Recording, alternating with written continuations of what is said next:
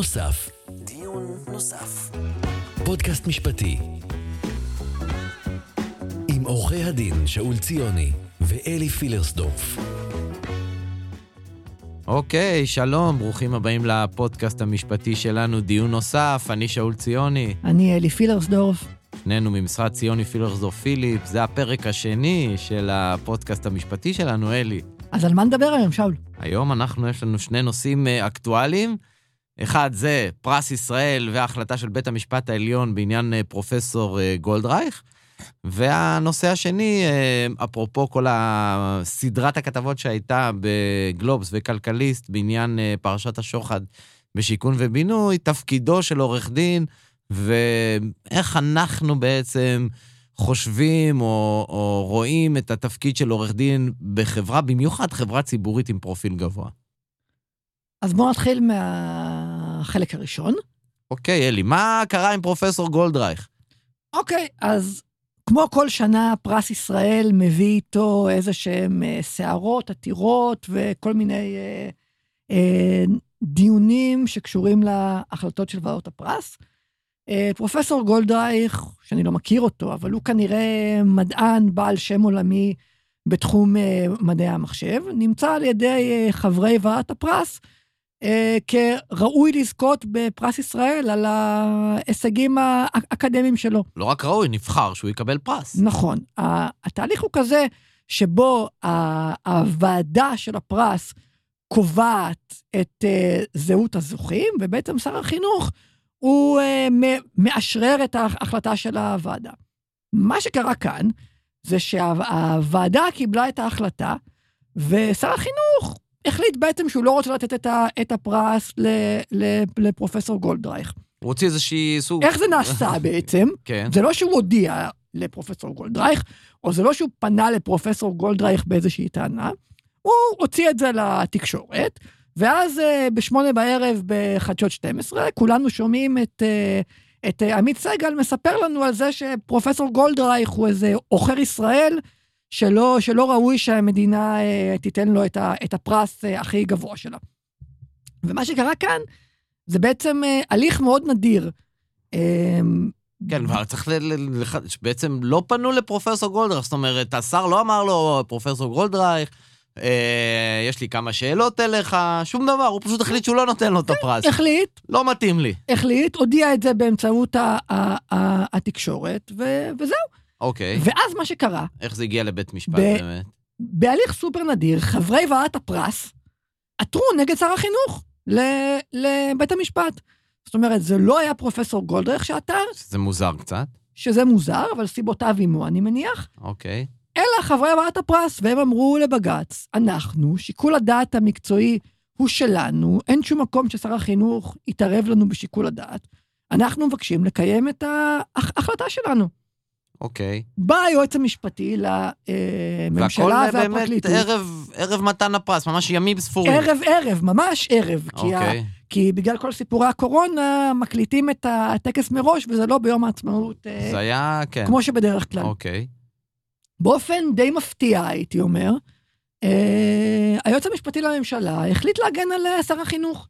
ומה הוא אמר? ומה שהוא אמר זה, אה, יש כאן התבטאויות של פרופסור גולדרייך, שעשויות להיות קשורות לקריאות לחרם על ישראל, ואנחנו צריכים לשקול את משמעות הדברים. מה זה אומר? האם הקריאות האלה יכולות להקים סיבה לשלול את פרס ישראל, ולצורך זה אנחנו צריכים עוד זמן.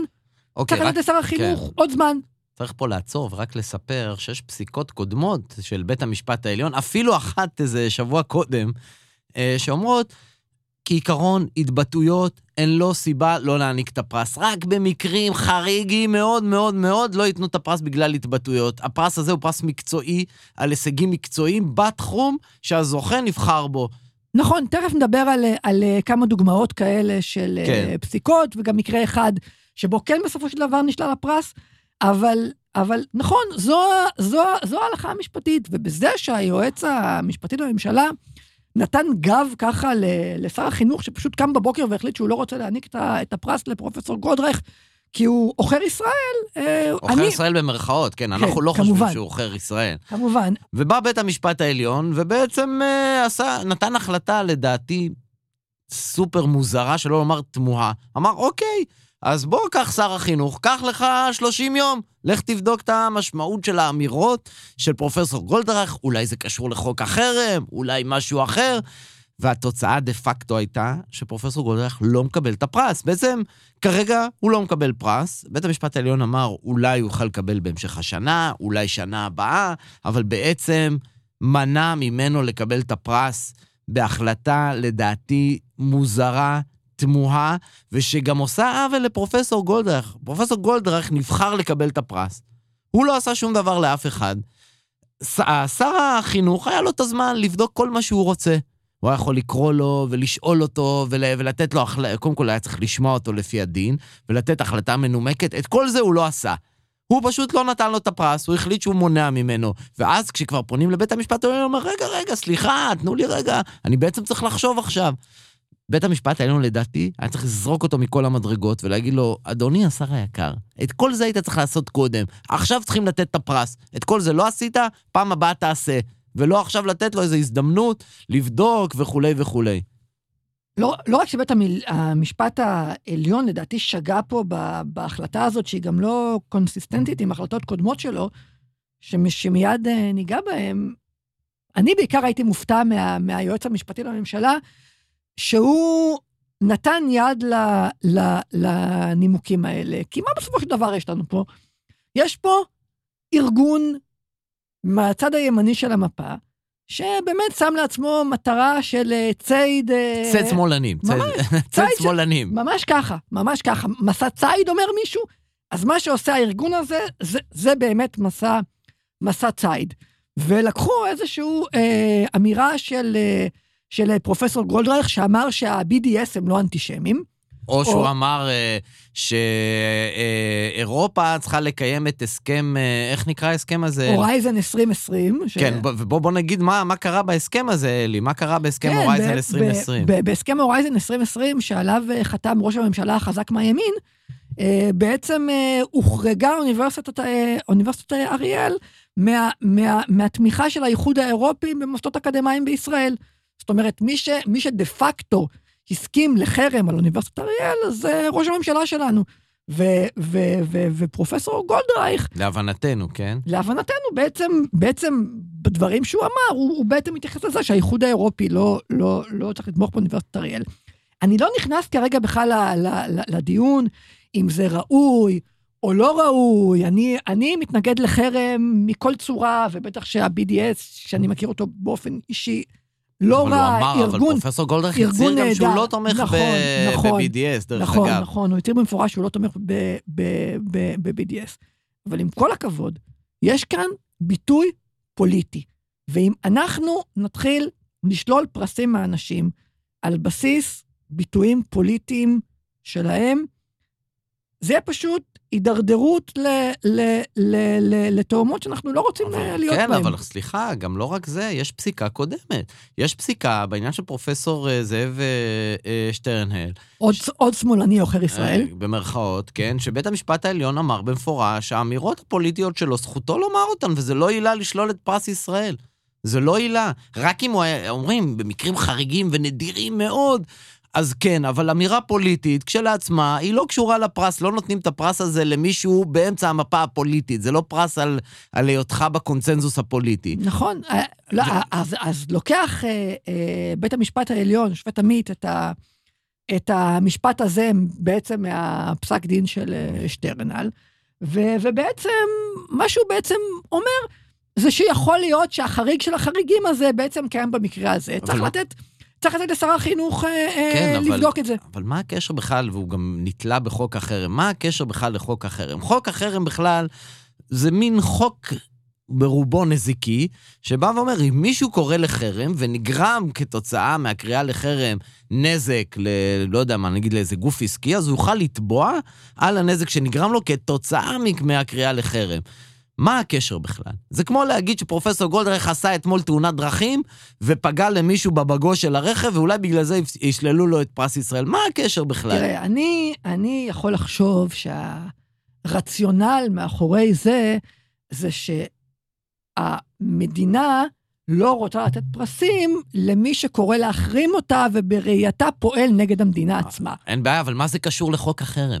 חוק החרם חוק החרם יוצר מבחינה משפטית עוולה נזיקית, ויש בו איזשהו רכיב ששר האוצר יכול למנוע גיש... אה, אה, הגשת מכרזים, ומה... פטור, פטור לפי סעיף 46 לפקודת מס הכנסה, מה הקשר בכלל? כספי טוטו, כל מיני שטויות כאלה. אגב, ובואו נזכיר, חוק החרם בכלל, גם נדון בבג"ץ.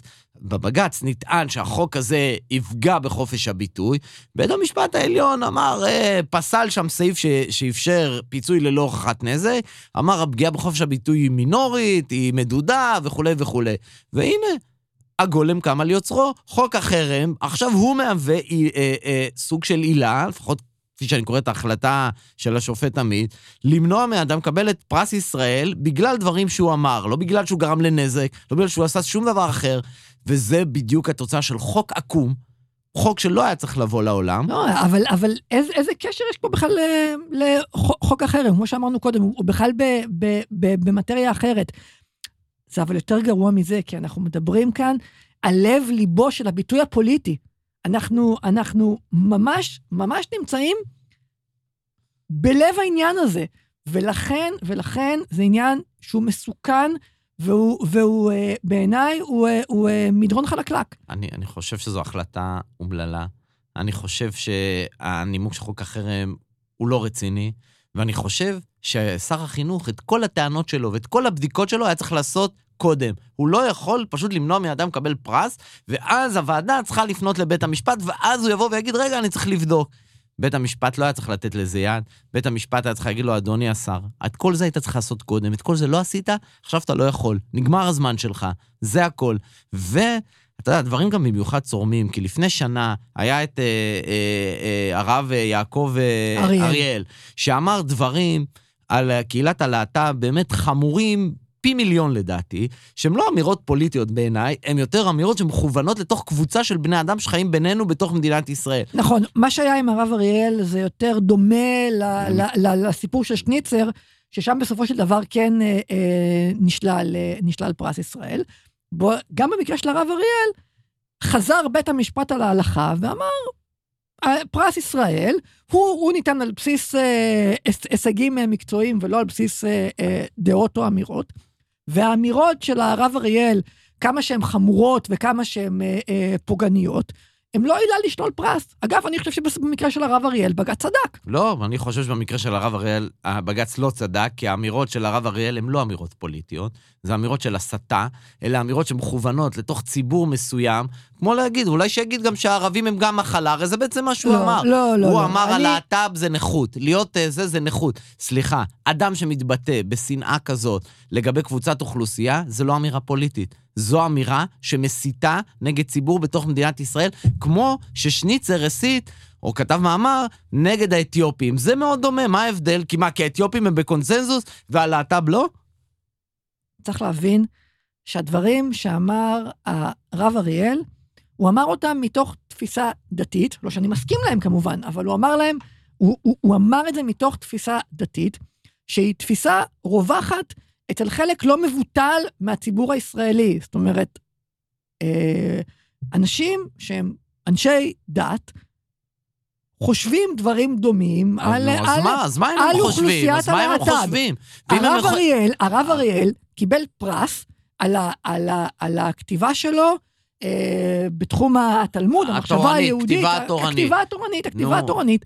הוא פוסק הלכה, סליחה. כן, כן אבל... אה, אבל שאול... פוסק הלכה, פוסק הלכה שאול, שמתבטא ככה נגד, אה, לא יודע מה, ציבור גדול במדינת שאול, ישראל. אבל, אבל אלה העמדות של פוסקי ההלכה. אז אתה יכול להגיד, אני לא אתן פרסים ל, לאנשים שהם פוסקי הלכה. מה אכפת לי? ואם הדעה שלו הייתה שנשים, הוא היה אומר, נשים זה חצי מגבר, אז זה גם בסדר? או היה אומר, אישה, המקום שלה במטבח, או אישה לא צריכה להצביע, או, או אישה היא נחותה מגבר, אז גם היה צריך לתת לו פרס. אבל זה לא אמירות... אבל זה מאוד דומה. אבל אלה לא אמירות על רקע הלכתי. סליחה, העמדה, אבל זה העמדה, לא...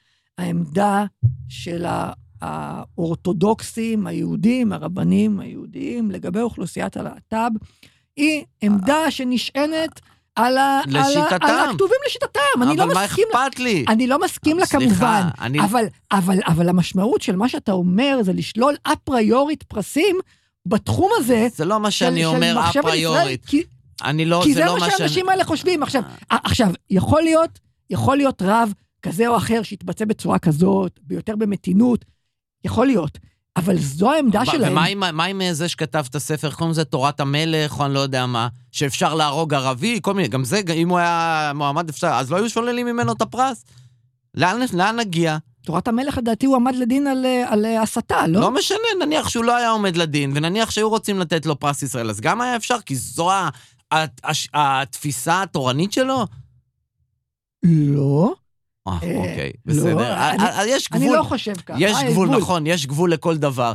אבל מה שמצחיק, שיעקב אריאל כן קיבל פרס, וגולדרייך שאמר אמירה שהיא פוליטית מובהקת, שבכלל באה, בכלל, לדעתי, מדאגה למדינת ישראל, בהליך שהוא לא, פשוט מנעו ממנו את הפרס בלי שום הליך, בלי שום דבר, כי רוצים לבדוק דברים. אני חושב ש...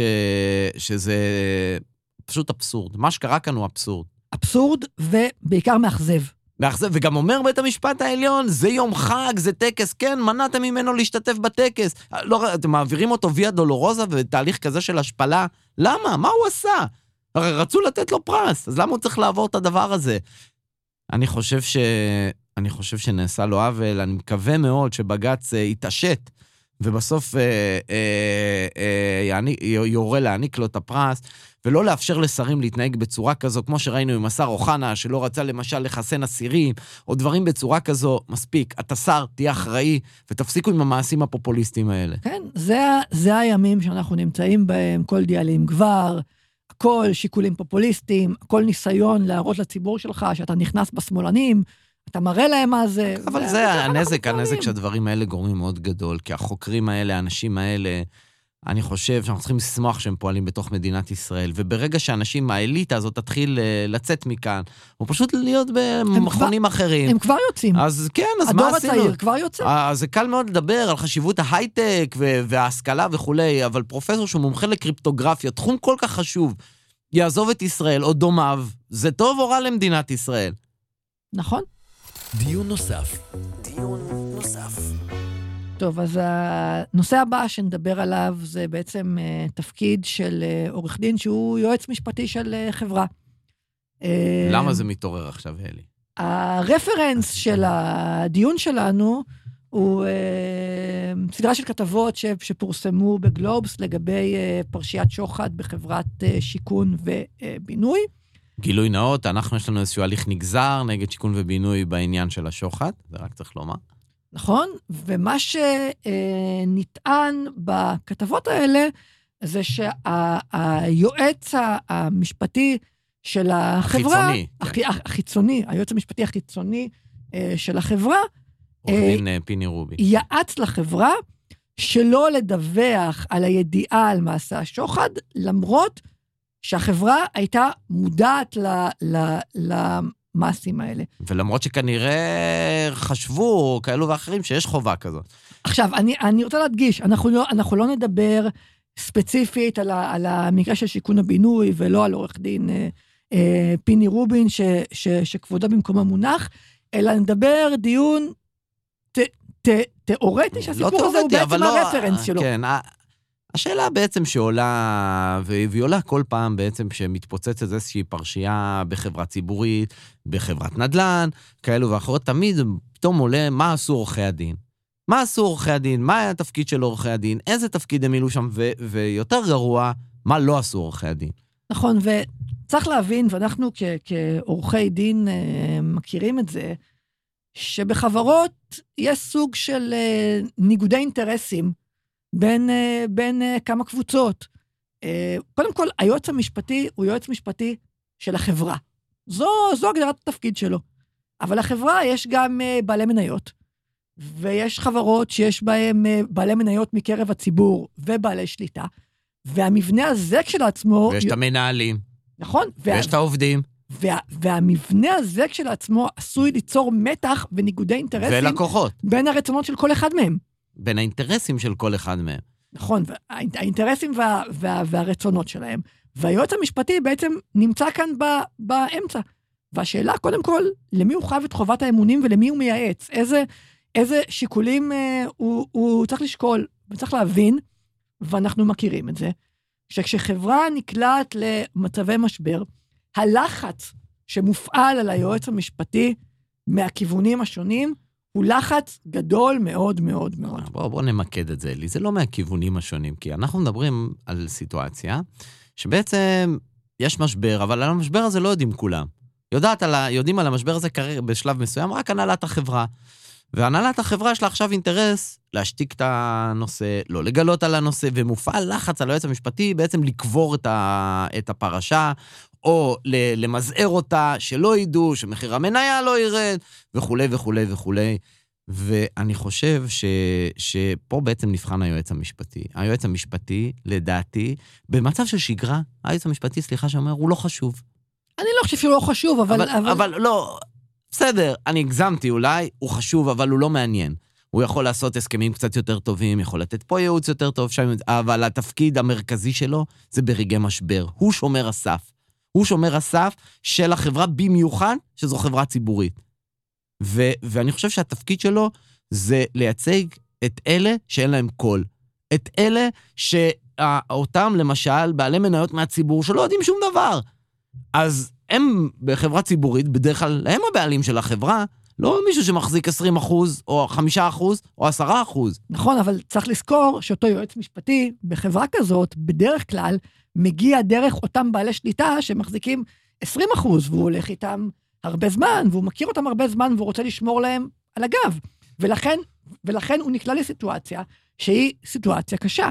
ועדיין, הציפייה במקרה כזה, זה שאותו יועץ אה, אה, משפטי יהיה מחויב קודם כל לחברה ולציבור. אני, זה, זה כאילו נשמע שאנחנו מדברים גבוהה גבוהה, אבל אנחנו לא מדברים גבוהה גבוהה, כי גם אנחנו מייעצים לכל מיני חברות וארגונים, ואני חייב להודות שגם אנחנו, הופעלו עלינו לחצים, לא פעם ולא פעמיים. לא פעם, אבל אנחנו, אני חושב, ידענו להתמודד, ידענו להתעמת. היו אפילו מקרים, אמרנו, זו העמדה שלנו, תעשו מה שאתם רוצים. אם אתם לא רוצים, אנחנו נפסיק להיות היועצים המשפטיים. והפלא ופלא, ופלא, זה לא קרה. אני חושב שמעריכים עורך דין או יועץ משפטי שיודע להתעמת, ואם לא, אז לא צריך. אני לא חושב שזה התפקיד שלנו להלבין דברים או לכסתח דברים. בטח ובטח שמדובר במשבר. כשיש משבר, היועץ המשפטי, הוא צריך עמוד שדרה. הוא לא יכול עכשיו, המנכ"ל לוחץ, אז מה אם הוא לוחץ? שילחץ עד מחר. וגם המנכ"ל צריך את היועץ המשפטי שלו חזק ועצמאי. כי בסוף היועץ המשפטי הוא זה ששומר על המנכ"ל, ולכן אם המנכ"ל ייקח יועץ משפטי שהוא חסר עמוד שדרה, מי שיפגע בזה בסוף יהיה המנכ"ל. זה תמיד קורה, אה, זה, זה כמו קצת, נגיד עם חברות הנדל"ן, שלא לקחו, לא, נגיד, לא, אני לא מדבר עכשיו שום חברה ספציפית, אבל נניח שיש חברה שהיא מוכרת אה, אה, דירות או דברים כאלה, מבטיחה לרוכשים שישימו את הכספים שלהם בנאמנות, אבל בפועל זה לא קורה. היועץ המשפטי, הוא צריך לדאוג שזה יקרה. גם אם החברה רוצה לקחת את הכסף הזה ולא יודע מה, למנף אותו, למה? כי כשהסיכון הזה יתממש, אז בסוף כולם יאכלו אותה. כולם יאכלו אותה. הרבה פעמים ההנהלה רואה לטווח קצר, לא רואה לטווח ארוך, או מבקשת להתעלם מסיכונים.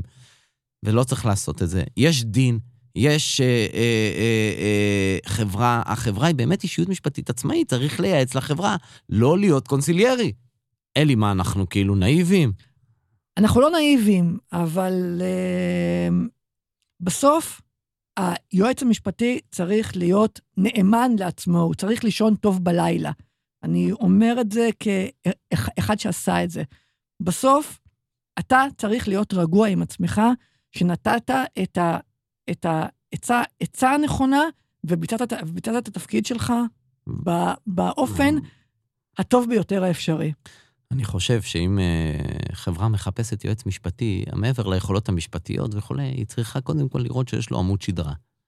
והיא צריכה לשאול אותו איך אתה תעמוד בלחצים. האם אתה תהיה מוכן להתעמת איתי?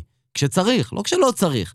וזה זה ברור. אגב, גם צריך להבין, זה לא תמיד שיש תשובה אחת נכונה.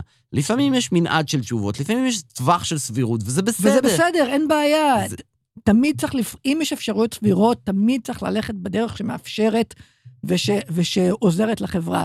אבל התפקיד הכי חשוב של היועץ המשפטי זה לדעת מתי להרים את הדגל האדום ולהגיד, זה לא. אה, למשל, אני אתן דוגמה, למגיש חברה, הוגשה נגדה תביעה ייצוגית. עכשיו התביעה הייצוגית אושרה. עוד לא, אין, אין פסק דין ממש בתביעה, אבל היא אושרה.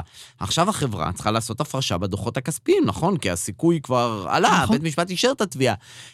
אז, אז מה, מה יכול להיות סביר ומה לא סביר? סביר שאם התביעה, לא יודע מה, כל החשיפה היא 100 מיליון, אז בסדר, אז אפשר לעשות חשיפה 30 מיליון, 40 מיליון, 50 מיליון, לא יודע.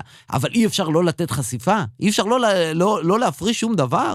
זה הרי זה פשוט לא הגיוני. נכון, זה, זה עיוות של, ה, של הדברים ו, והפרת חובות כלפי הציבור, כי בסוף הציבור מסתכל על הדברים האלה. אבל גם כלפי החברה, כי החברה באמת כדאי שהיא תפריש, יש תביעה גדולה מעל הראש שלה, נכון. אז כדאי שהיא תפריש. נכון. אז נכון שאולי המניה תרד עכשיו ב-2-3 אחוז וכולי, אבל אין מה לעשות, בסוף בלונגרן זה משתלם. יש טווח, אנחנו לא תמימים, אבל לא צריך לסטות מהטווח. ו- ו- וגם החברות צריכות להבין את זה. זה בעיקר נכון בחברות ציבוריות, שכל המנגנון שם מבוסס על גילוי. כן, כי יודעים שיש בעיה מבחינת הגילוי, ולכן הטילו חובות כאלה, אני חושב, חשובות, אפילו עם סנקציות פליליות, בהיעדר גילוי. אז אם יש ספק, איך אומרים בצבא? יש ספק, אין ספק, תנו גילוי. תנו גילוי לציבור, ושהציבור ייקח את המידע הזה ויעשה מה שהוא רוצה. לפעמים, אגב, מידע שחששו שהוא יהיה קריטי והמניה תיפול 20 אז הציבור לא יתרגש. אבל אי אפשר לא לתת לציבור את המידע, והוא זכאי לקבל את המידע, כי כשמסתירים, בסוף זה מתפוצץ פי אלף. פי אלף. אגב, יש דרכים מסוימות למנוע, או בוא נגיד, למזער את התופעה הזו שאנחנו מדברים עליה. למשל, אה, אלי, על מה... אכיפה. אכיפה, אכיפה. למשל. כן, עוד לא ראינו, או אולי אה, מקרים של העמדה לדין, או אפילו קנסות על עורכי דין בנסיבות האלה, והגיע הזמן.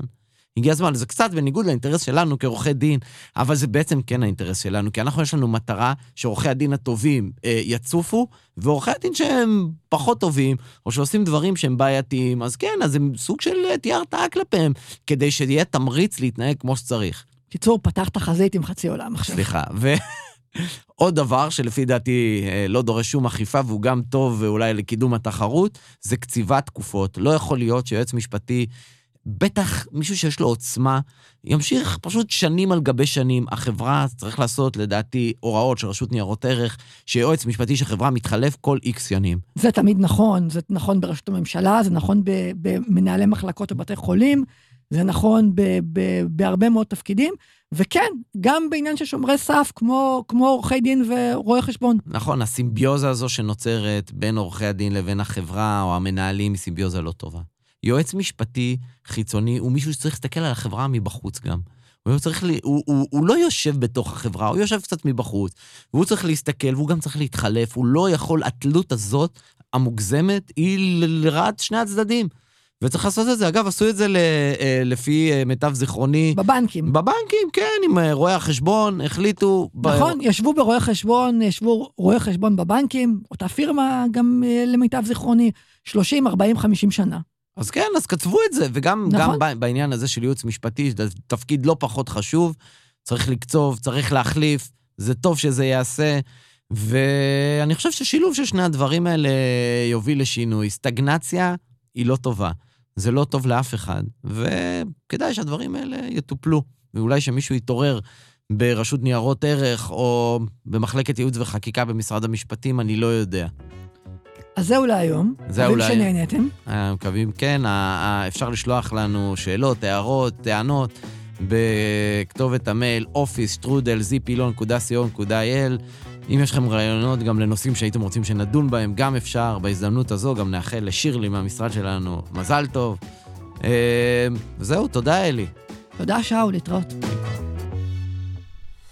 דיון נוסף. דיון נוסף.